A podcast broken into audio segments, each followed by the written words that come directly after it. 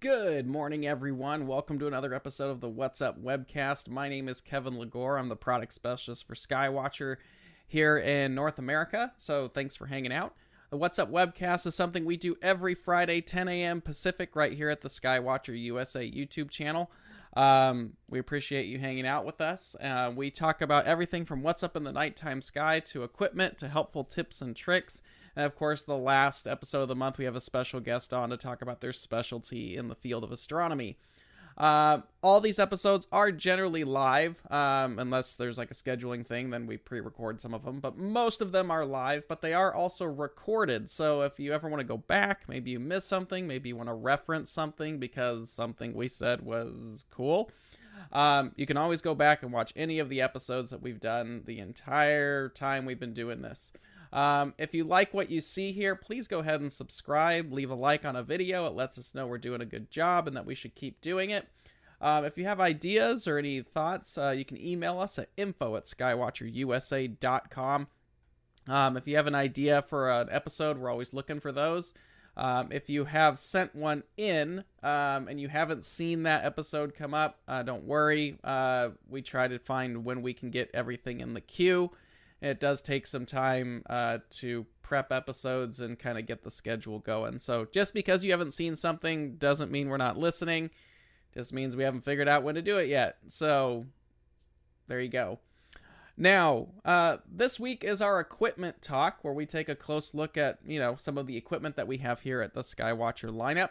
And uh, that way, if you're ever looking for something, uh, you can take a deep dive into our lineup. Um, we try to make sure every uh, series in our offering has its own video to take a look at. So, uh, one we haven't done yet, of course, is the classic uh, Dobsonian series. Now, out of everything in our product line, the classic series is, I don't want to say it's the least exciting because it's not what I'm trying to say here, but it's kind of going back to grassroots. That's really what a Dobsonian, honestly, is all about. Um, it's really John Dobson. For those of you who don't know, uh, John Dobson uh, built the first Dobsonian many, many years ago. He used it on street corners in San Francisco um, and provided views of the night sky and the moon to passerby. Um, and that's kind of where the San Francisco sidewalk astronomers got started. Um, but a Dobsonian is really just a Newtonian telescope on a lazy Susan style mount. Um, there's not a lot. Uh, there's not a lot of fancy stuff with it, and that's kind of the goal of a Dobsonian, especially this day and age where you know we all want to hook up cameras and there's computers and there's filters and there's focusers and mounts that point and we have cables everywhere um, it's really easy to jump into astronomy nowadays and get completely consumed by the equipment and kind of lose track of what you're actually trying to do, which is observe or photograph the nighttime sky. And the Dobsonian is really a design that's intended to kind of keep that nature uh, of observing as pure as possible. It's not about all the fancy equipment, it's not about taking pictures, it's about sitting there and observing and just taking it in with something very, very simple. And our classic series is an homage to the original uh, Dobsonian design, um, it, but it gives uh, more people access to it, and that's really kind of the whole goal of this line is, like I said, to pay homage to the original one. Um, and the real uh, position of a Dobsonian, you know, especially when John Dobson made his telescopes, was back at the time. You could buy stuff from a catalog. It was like the Sears catalog and all these. It was a lot of little refractors, long focal length, little refractors. You know, that's about where, you know, a four inch refractor was considered very large and very high end. Um, so aperture wasn't really a thing. You know, a 16 inch scope was considered an observatory telescope, and you have to go somewhere to see it. And John Dobson took that to a whole new level, making telescopes like that more accessible to the rest of the world and bringing that to people. And that's really where this era of astronomy got started It was with him. Um, and Dobsonians have given so many people their first look into the nighttime sky and giving giving people access to a serious aperture telescope to actually get some be able to look far out into space without having to, you know, build something and you know making it easy to to use. So the classic series follows along those footsteps uh, we have uh, three in the lineup but they do give you those larger apertures in comparison to you know something that you would go get off the shelf somewhere that's like a three or four inch maybe. Um, for a little bit more money you can actually go get a real telescope that has enough aperture to where things are exciting and you can get serious about observing but you're not going to go in and you know have to sell your firstborn. That's totally up to you if you want to do that. Um, uh, skywatcher doesn't accept firstborn or organs so don't try when you're trying to buy stuff from us. Um, paypal credit card all that normal stuff so. Um, but the classic series is really about that um, bringing it back home to like i said those grassroots. Um, these are perfect for beginners um, all the way to advanced users. Uh, we have a lot of imagers that you know they've got this big advanced setup but once you hit go on your imaging setup and it's doing a sequence what do you do? Do you stare at it? Because um, that's boring.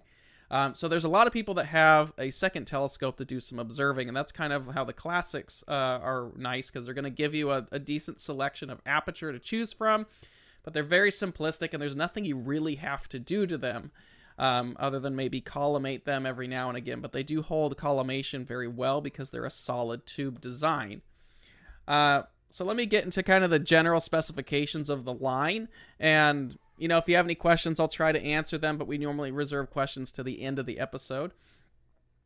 Um, like I said earlier, larger apertures. You know, these are not your tiny little refractors at this point. And, you know, you can get like a three inch refractor, you know, a four inch refractor. That's all well and good. I love refractors, but generally, refractors in this price point, that sub thousand dollar price point, uh, is either going to be an achromat where you're going to have a longer focal length so it's going to be longer or and you're still going to have to have a mount to put the telescope on or you're going to have an apo refractor that uses that exotic you know ed glass and you're going to get a very small aperture instrument usually geared for astrophotography anyway but it's going to be fairly expensive because you're paying for that high end glass um, you know, if you want something that's going to be in this aperture class, a 6, 8, 10, um, or 150 millimeter, 203 millimeter, or 254 millimeter, if we're talking about the rest of the world, because they got their act together. Um, that kind of aperture for under a thousand dollars is very difficult to obtain. Um, anything else that's going to be in this size, a six inch refractor, like a big six inch achromat, um, those are over a thousand dollars. It's on a go-to mount, and you have to have a battery for it. And you're gonna get chromatic aberration because of the purple fringing. Um, an eight-inch refractor is unheard of. Um, they do exist, but it is not in the price point anymore, and you need a serious mount for it. Uh, and beyond that, you have like the Cassegrain designs. So you have the Schmidt Cassegrains, which are very easy, uh, compact systems, very nice. But um, they're generally paired with a go-to mount. So right off the bat, for a six-inch, you're probably over twelve hundred dollars at this point, and for an eight-inch, you're probably fifteen, almost to two thousand, and so on and so forth. So finding a telescope design uh, for under a thousand dollars with this kind of aperture can be difficult, and that's where a Dobsonian really comes in handy.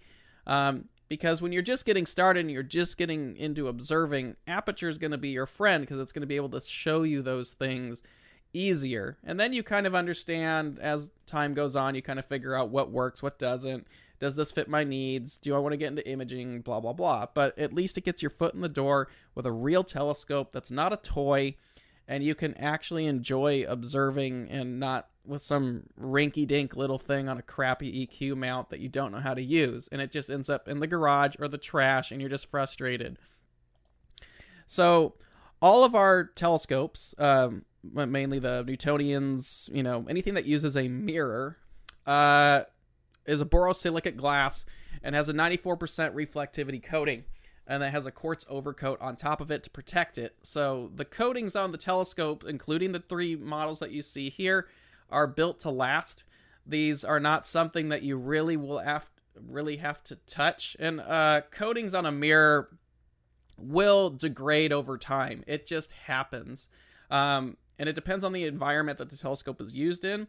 But if you're in a drier environment, those mirrors can last decades and if you really, really need to get the mirrors redone for whatever reason, um, usually a coating company will be able to do that. They can strip the old coating and they can put the new coating on. It's really not a very expensive process, especially when the apertures that we're talking here. But you shouldn't have to worry about that because the coatings that are used on the mirrors in the uh, classic series here are very, very good and they're made to last a long time, giving you those really bright, sharp nice images.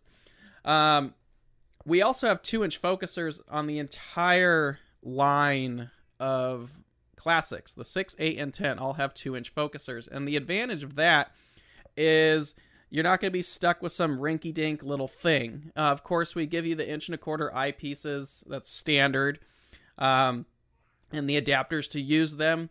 Uh, but if you ever want to upgrade at some point to you know a two inch eyepiece and you want to start investing in those nice eyepieces and accessories all the telescopes in the line will be able to handle that.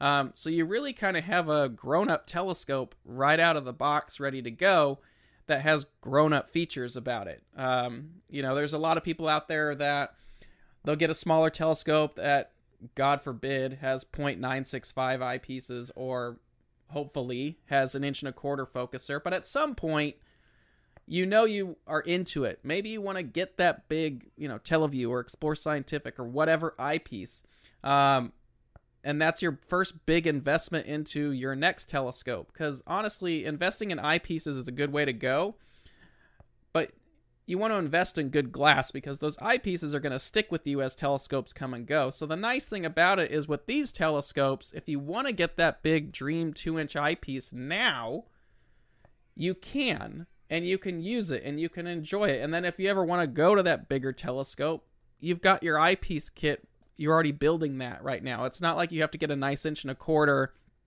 and then if you want to move up to two inch, you're kind of just hosed about that. So the classic series comes with two inch uh, focusers right out of the gate. You're ready to go. Um, it's also a really easy setup. It's two pieces. It's an optical tube and a base.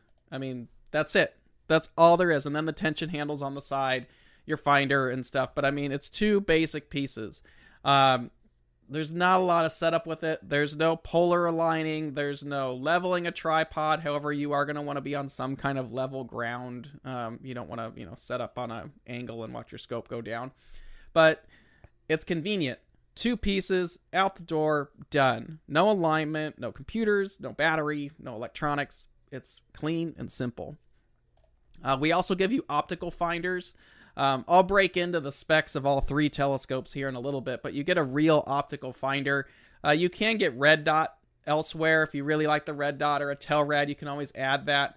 But an optical finder is nice, especially when you're new, because it's going to give you a little bit of magnification and a little bit more light grasp on your eye. So if you're trying to hunt down that little fuzzy that you can't see, or maybe you're not as acquainted with star hopping quite yet, those optical finders are going to be able to give you more light grasp and be able to find, you know, something like the Dumbbell Nebula. So if you're in the field, you could see it. Um, so sometimes you're not able to see it, but in like an average backyard in the city, you're not going to be able to see the dumbbell naked eye. But if you point in the general direction and your finder is well aligned and you know you're close, having that little bit of optical aid from the optical finder is going to be like, oh, there it is, that little fuzz. Um, and it lets you bring the telescope in a lot easier. You can always add the red dot or a Telrad later if you want to. Uh, we use the same finder mount on all of our telescopes, so you can conveniently pull that uh, finder out and put a different one on there if you want. No big deal. Uh, we also give you two eyepieces. Again, uh, these are really basic eyepieces. They're just there to get the job done and get you going. And that's going to be a 25 and a 10 millimeter. They're inch and a quarter. They are threaded for filters, so you can put, you know, you can start using filters out of the gate with it. Um, and they are what we call a super design, which is basically a reverse Kellner. Um, they do a decent little job for what they are. Um, but you'll probably want to add to your lineup or maybe you go to something higher end in the future but at least when you get it you've got enough magnification to make planets interesting and you've got low enough power to get your field of view. So now let me break down the three models um, and i will uh, state up front there are technically four models in existence. There's a 6 8 10 and 12 inch um, depending on where you are in the world, some dealers and some uh, branches of Skywatcher do sell the 12 inch or the 305 millimeter model. Um, it's called the Classic 300p. Um, we don't here in North America, and it's not included in this talk because we don't uh, offer it. It's just with a tube that big, it gets uh, real clunky and they don't sell well. Uh, most people end up going to like the flex tube, the collapsible, or they'll do like a truss or something like that that's more convenient at that size. So just in case you're watching and you're like, why didn't we talk about the 300? That's why we don't offer it. And from what I've heard from the rest of the branches, is they just don't sell well. If you want a 12 inch, go to the flex tube series. Um, it's more convenient to lug it around. Uh, so the smallest one is the classic 150p. Um, this little guy is a six inch telescope, 150 millimeter aperture. Uh, focal length is 1200 millimeters, and the f ratio is f8. Uh, again, like all of our scopes, it uses that parabolic. Uh, it is a on this telescope on all of our uh, Dobbs uh, that we sell. Um, they use they use parabolic primary mirrors. There's a lot of cheaper telescopes out there that use a spherical mirror. That works, but it's not a true Dobsonian. It's not going to give you the sharpest images. Um, it's kind of a it's an easy way around it, really.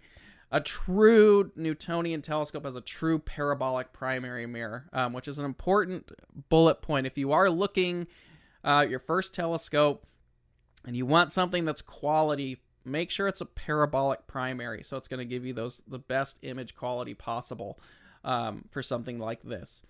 Now the nice thing about this you know for a lot of people nowadays i think they glance over a six inch telescope. It's like oh it's only six. Uh, it's really small. Yeah but let's compare it to something that maybe you would get you know off a, a big store's shelf or something like that. Maybe a three inch if you're lucky that's going to be like a four inch basic telescope, like a refractor.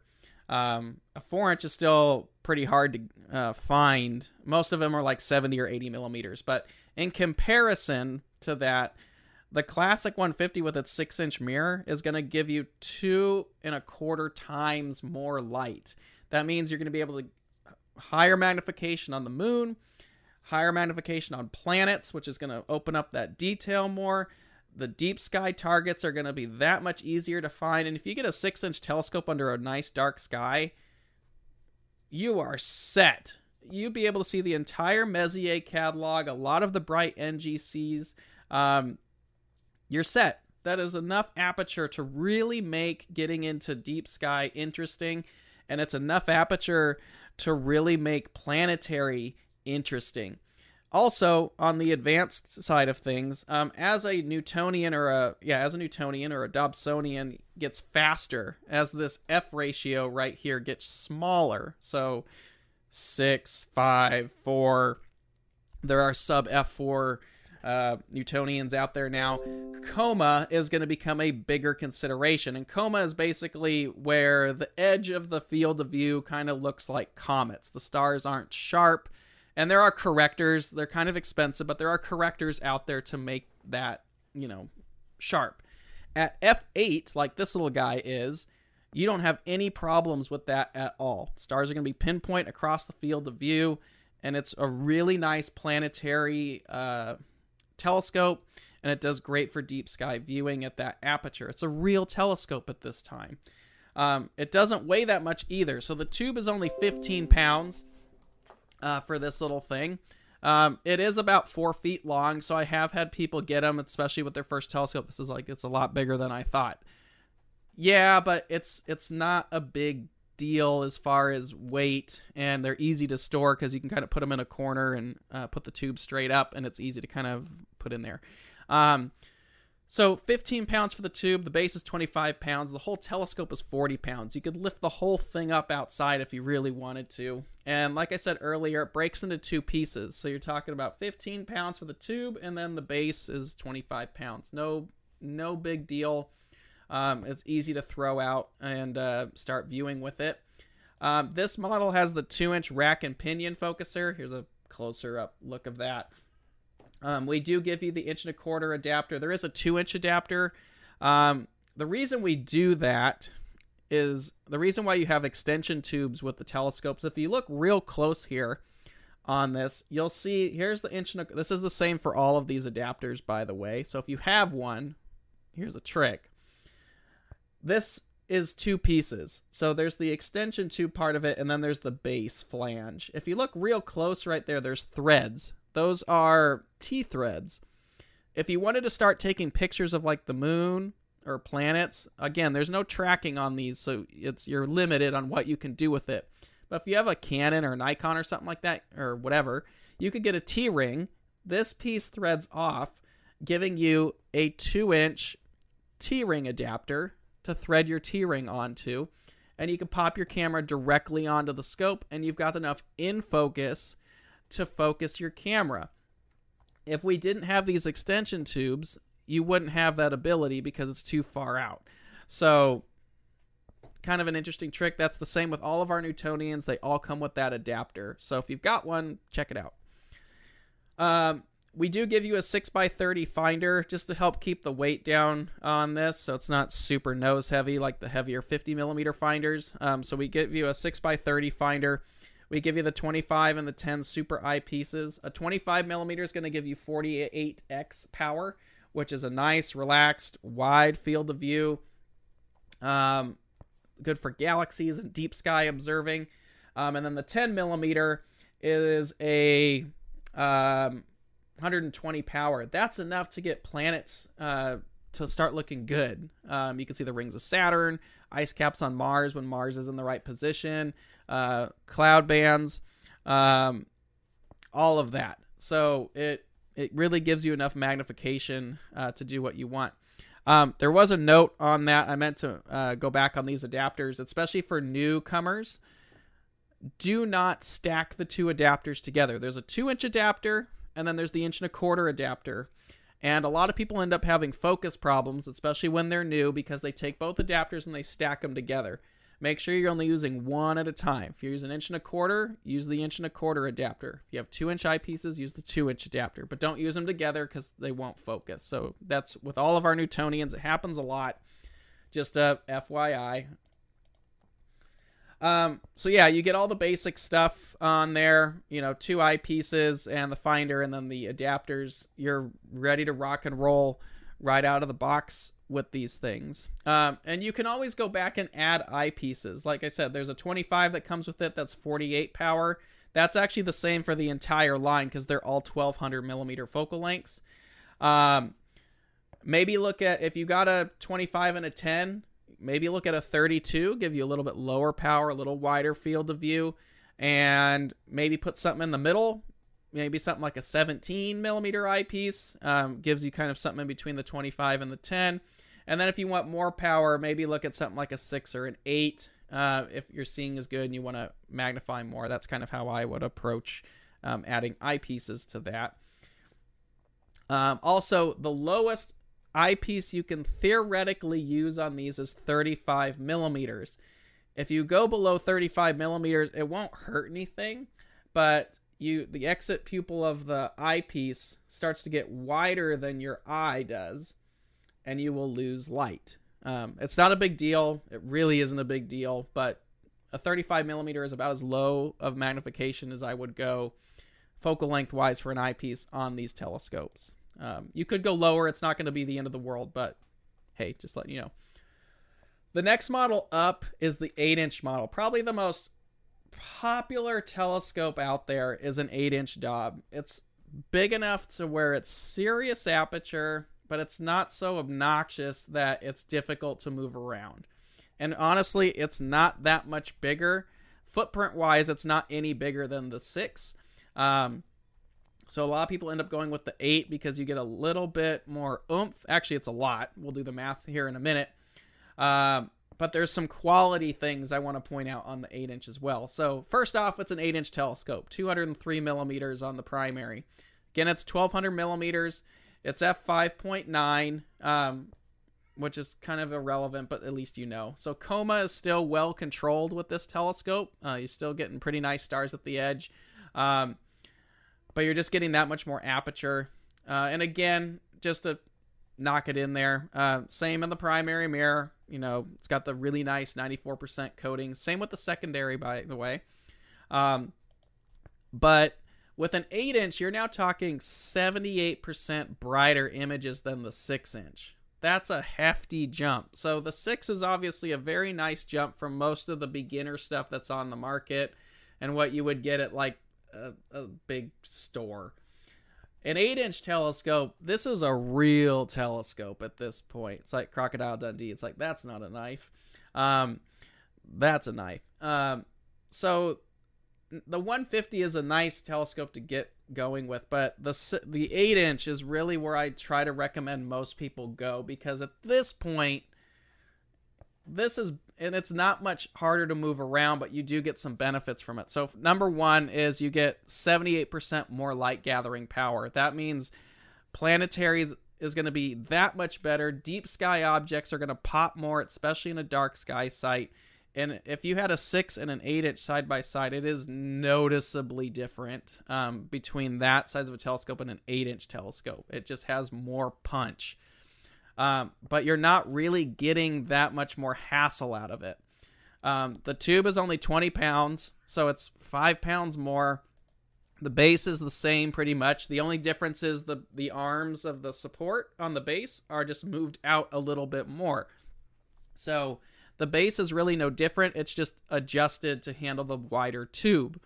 So you're talking about five pounds more, and it still breaks down into that easy two part you got the tube and the base. Easy. There's a lot of schools, um, and we have some summer camps that have a bunch of these, um, and they let their students and stuff like that just roam the sky with them. It's kind of cool. But they went with the 8 inch because it wasn't that much more work than the 6, but you are getting a major jump as far as light gathering goes. Now, besides light gathering, you're now getting a 2 inch Crayford style focuser rather than the rack and pinions. The Crayfords are a lot smoother they're easier to maintain focus and collimation as you move it. There's a lot less shift with a Crayford, and it's a lot more precise. So that's kind of what you're paying also for a much nicer focuser. You can see the finder scope on the top there is bigger. Now we're talking a 50 millimeter finder rather than a 30 millimeter finder. So being able to spot those faint fuzzies is a lot easier. Um, and then you're, of course, getting the 25 and the 10 millimeter. The magnification is the same, uh, but it's the same with all of them. Uh, but at this point, you're you're getting some serious stuff. The, the, finder is bigger. You do get the inch and a quarter and two inch adapters, um, and you get the two eyepieces ready to go um, out of the box. But uh, with this level of telescope, all the Messier catalog, 1 through 110, are easy with an 8 inch telescope. Um, most of the NGC catalog is doable, and you start to get to that point where the exotic targets like Abell planetaries, you know, dimmer uh, star clusters, a lot of that is doable in an 8 inch telescope. And you're only talking about five pounds more as far as inconvenience um, when it's compared to the six inch, but you're getting a lot more punch with that bigger mirror without much more hassle um, at that point. Uh, someone was asking if you get these with right angle finders. Uh, the answer is no, um, not out of the box at least. Um, when we get these, they are actually um, they're factory sealed, and we have them set up in the the in the method that they come with. Um, so they everything they come with is sealed in the box. I can't go in, open it, change it out. Um, but you can switch it out for a right angle finder if you wanted to. It's just a real simple uh, dovetail style system, so no big deal. I'm hoping, at least here in North America, we're going to be able to start offering right angle finders as an accessory here soon. Um, we'll see. We're we're getting some stuff in order for support on accessories, but um, we'll see where that goes um, there. Now, the biggest one in the line, at least here in North America, like I said, there are some divisions that sell the 300 or the 12 inch model. We don't because they don't sell well. Um, but the biggest one that we offer is the 250. This is the 10 inch model, largest one that we currently sell. Um, you're talking 254 millimeters on the primary mirror, so it's a full 10 inch aperture. Again, it's 1200 millimeters and it's f4.7, so it's faster at this point. Um, you might start to see a little bit of coma out towards the edge there. Uh, not a big deal. Uh, most coma correctors are several hundred dollars, you know, three to five hundred ballpark. Uh, f4.7, I don't find it worth the investment of getting a coma corrector uh, for one of these, especially when it costs half of what the telescope probably costs. Um, but I do have people out there using them, and it does improve the edges a little bit, but I, I really don't think at this point it's really worth that investment. I would say go save your money and get nice eyepieces um, at that point. Uh, again, it uses the same uh, coatings as all of the other ones do. Now, the primaries that are in this set are the same primaries that you find in our go-to flex tubes and the standard flex tube Dobs. It's the same mirrors, so it's not like this. It's not like we cherry pick a mirror that you know goes in a more expensive telescope. They're all made the same, and then they're they're just installed into the tube uh, when available. Now, a 10 inch has 57% more light than an 8 inch does. And at when you're getting to these double digit apertures, um, galaxies start to pop a lot more. The fine details you're able to see in like spiral arms, um, you know, M42, uh, you're able to see finer details in the bright nebulas. You're probably starting to see dust bands in like the Andromeda Galaxy spiral arms. Uh, when you get to a 10 inch scope, this is a serious deep sky observing uh, aperture. There's a lot of stuff you can do with it. You cannot see everything in a lifetime that a scope of this level could show you. Um, so this will keep you busy for a long time. It also is a dangerous path because it leads you down the road of aperture you get that taste of wow if this is what a 10 inch can do what can a 16 do? If this is what a 16 can do what can a 25 do? Um, i think you'll find that most people if you go to a star party most people who have the really big Dobs it's like how'd you get going? Uh 8 or 10 inch Dob that's where people get their feet wet. It's kind of the gateway drug if you will um, into the world of serious aperture telescopes. Most of us, including myself, had a 10 inch Dob at one point because A, it's convenient. B, it's giving you enough aperture to really dig into the nighttime sky. And it it says where you want to start. You know, a 12 inch is also nice if you can get up to a 12, but a 12 it's starting to get a lot bigger and more cumbersome. A 10 inch is still not that heavy. Um, actually, in comparison, the optical tube here is 28 pounds and the base is still 25. So you're only talking about 53 pounds total, but the heaviest thing you'll lift is 28 pounds. So with this scope, you're getting a big chunk of glass to go deep on the nighttime sky. Um, planets are phenomenal. The moon is amazing with something like this um, because you have that resolution to back you up. Uh, and it is a big jump from an 8 inch telescope. Uh, if you are looking at something of this size, maybe you maybe you have a smaller telescope. Maybe you have a five or six inch telescope. Uh, the jump from a five or six inch ish catalog or catalog um, class of telescope, you'd probably want to look at a 10 or 12 inch as your upgrade path. Uh, of course, you could always go bigger, but to make it worth the investment and to be able to see a uh, a jump from say that 4 to 6 inch class you'd probably want to be looking at something like a 10 or 12 inch telescope. If you have an 8 inch telescope moving up to a 10 doesn't make a whole lot of sense. You'd probably see a difference a little bit. Like i said it's 57% different. So you'd probably notice it side by side. But if you're looking for groundbreaking if you have something small like a 3 4 whatever you've got your little like toy telescope um, up to the the intro serious telescopes like a five or six inch telescope. Then you move up into like a 10 inch um, at that point. Again this one breaks down just like the two smaller ones. It's got the base it's got the tube. No big deal easy to throw up there and uh, start observing. Um, these telescopes because they are a solid tube design are fully collimatable. The primary and the secondary are collimatable. I do recommend if you get any Dob from anybody, your first accessory should always be a nice laser collimator. Um, and I usually recommend that you invest in a good laser collimator, something like a Hotech crosshair laser. That's what I usually recommend for people in the field. They are a little bit more expensive than something you would get off of like online, like Amazon or something like that.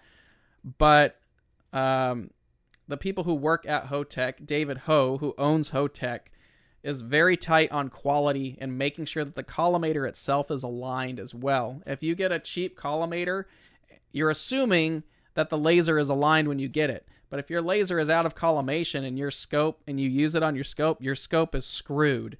Um, I've seen it happen time and time again. So getting a good laser collimator is a major investment but it's something that will stick with you. Um, I've had the same laser collimator for 10 years. It's a it's a Hotech uh, crosshair, and I've used it on so many telescopes, and it's always stayed true and works well. And if you ever have an issue, you can always call David, and he'll take care of you on that. So thanks, David. Um, hardware, uh, you know, these use the two inch uh, Crayford focusers again, just like the eight inch does. Uh, you are getting that 9 by 50 millimeter finder, so a good match for this. The 10 inch tube is big enough. You could do it on the, uh, excuse me, you could do it on the 8. But the 10 inch is a big enough tube where you could easily add like a Telrad, which is a, if you don't know, a Telrad is a reflex finder.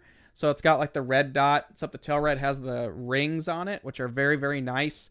Uh, when I had my 10 inch Dob, that's what I added. It makes it really nice to get in the field, and eventually you become very, very good with it to where you probably don't even need the optical finder anymore, but um, it's an easy one um, to go with.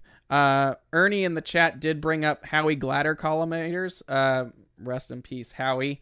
Um, Howie Glatter collimators are phenomenal laser collimators. Um, up there as probably one of the best lasers available.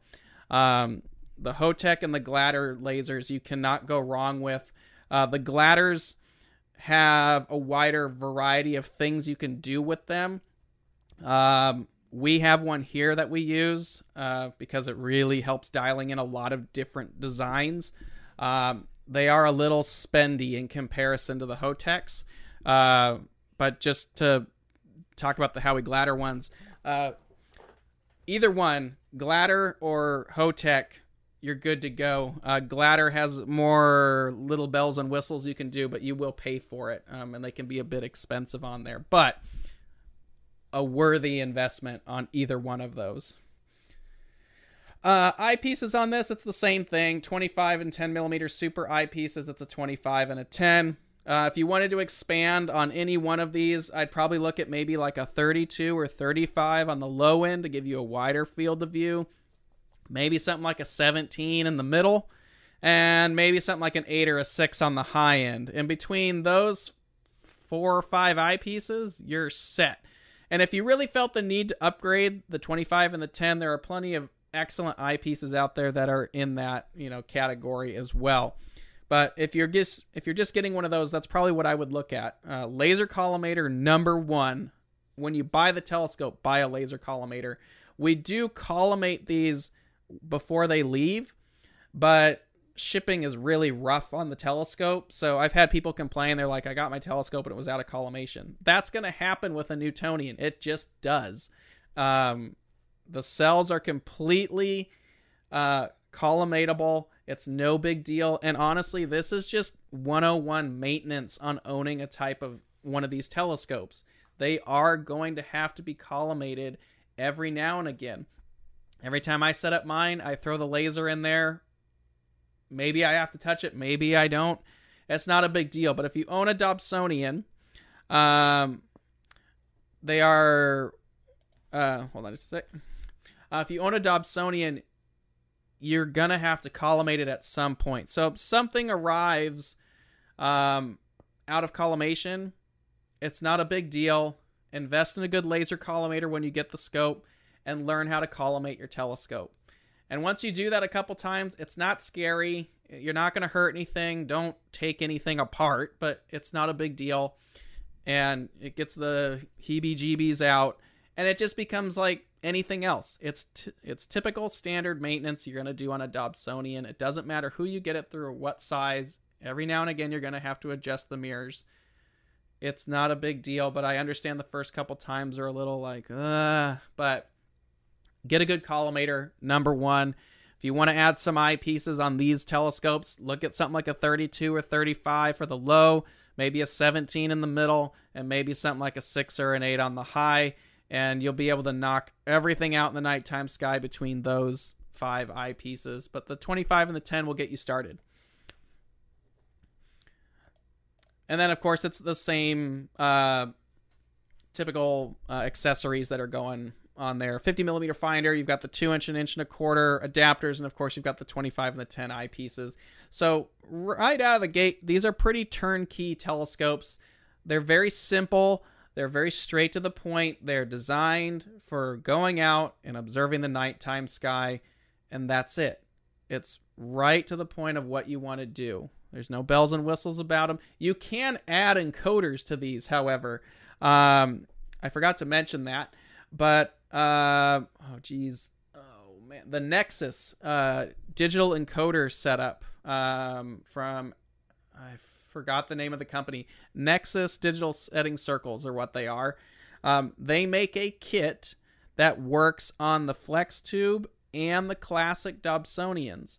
If you want to have pointing assistance with one of these, you can add an encoder system, and they're very nice encoder systems um, because they have Wi Fi on board. They're expandable with the memory, so you can add objects and you can just run that right to Sky Safari on your tablet. It puts a crosshair once it's aligned, and you can see exactly where you're pointing. So if you have one of these and you need or want to add that, that's a good third party thing to uh, add to it. So if you want to learn more about them, look up the Nexus Digital Setting Circles. They have a whole kit for the Skywatcher Dob line. Um, it's very easy to install. It is it's easier to do it when the base is new and you're assembling everything, but you can dismantle a little bit and get in there if you need to do further. Um, anyway, uh, I knew we'd kind of finish early on this one. Uh, thanks for watching on it. That's our classic uh, line of telescopes there, the 6, 8, and 10s. Uh, if you have any questions on them, you can always call us or email support at skywatcherusa.com or talk to your local dealer. Uh, if you like what you see here on the webcast, please go ahead and subscribe. If you have ideas for a future episode, email us at info at skywatcherusa.com for anything involving the webcast. Um, and this is uh, our classic uh, lineup. Now, next week is for our imagers. Big episode is Understanding Power. We're going to have our friend Simon Tang on. The Stupid Astronomer is his tag on Instagram. Um, there's a lot of people imaging out there that are plugging all kinds of things into their system, and we've had a lot of people that just end up blowing stuff up. So, um, if you really want to learn how to power your imaging setup correctly and how to pay, what to pay attention to, we're going to do a whole episode about power. Um, so we hope that you join us uh, next week uh, for that. Uh, tonight if you want to hang out with me again, uh, we're doing another Star Stream virtual star party. Um, Uh, tonight we're having our buddy Richard Wright. He's a world class imager. He's very good with the moon as well. Uh, we're gonna hang out. Um, that's at Focus Astronomy's YouTube page. So uh, join us for that. Uh, we'd love to see you there tonight. That's at 7 p.m. Pacific. Uh, the sky looks phenomenal for tonight. Uh, seeing is four out of five tonight, and we're it should be good. So um, anyway, that's what's going on this evening. If you want to come back and join us uh, tonight, be happy to see you, or we'll see you next weekend. Um, and that's pretty much it for today's episode. I know there's questions out there, so why don't we jump into that? Um, someone was asking about the Nexus encoders. Let me find those real quick. Uh, Astro Devices, I'm sorry. Here's their website, uh, astrodevices.com. Uh, awesome set of people. Uh, I haven't talked to them in a long time because of everything that's been going on. I think it's Serge is the owner. Um, but anyway, very cool set of people. These encoders are awesome. I've seen them used on a lot of different Dobs, um, but they have different versions.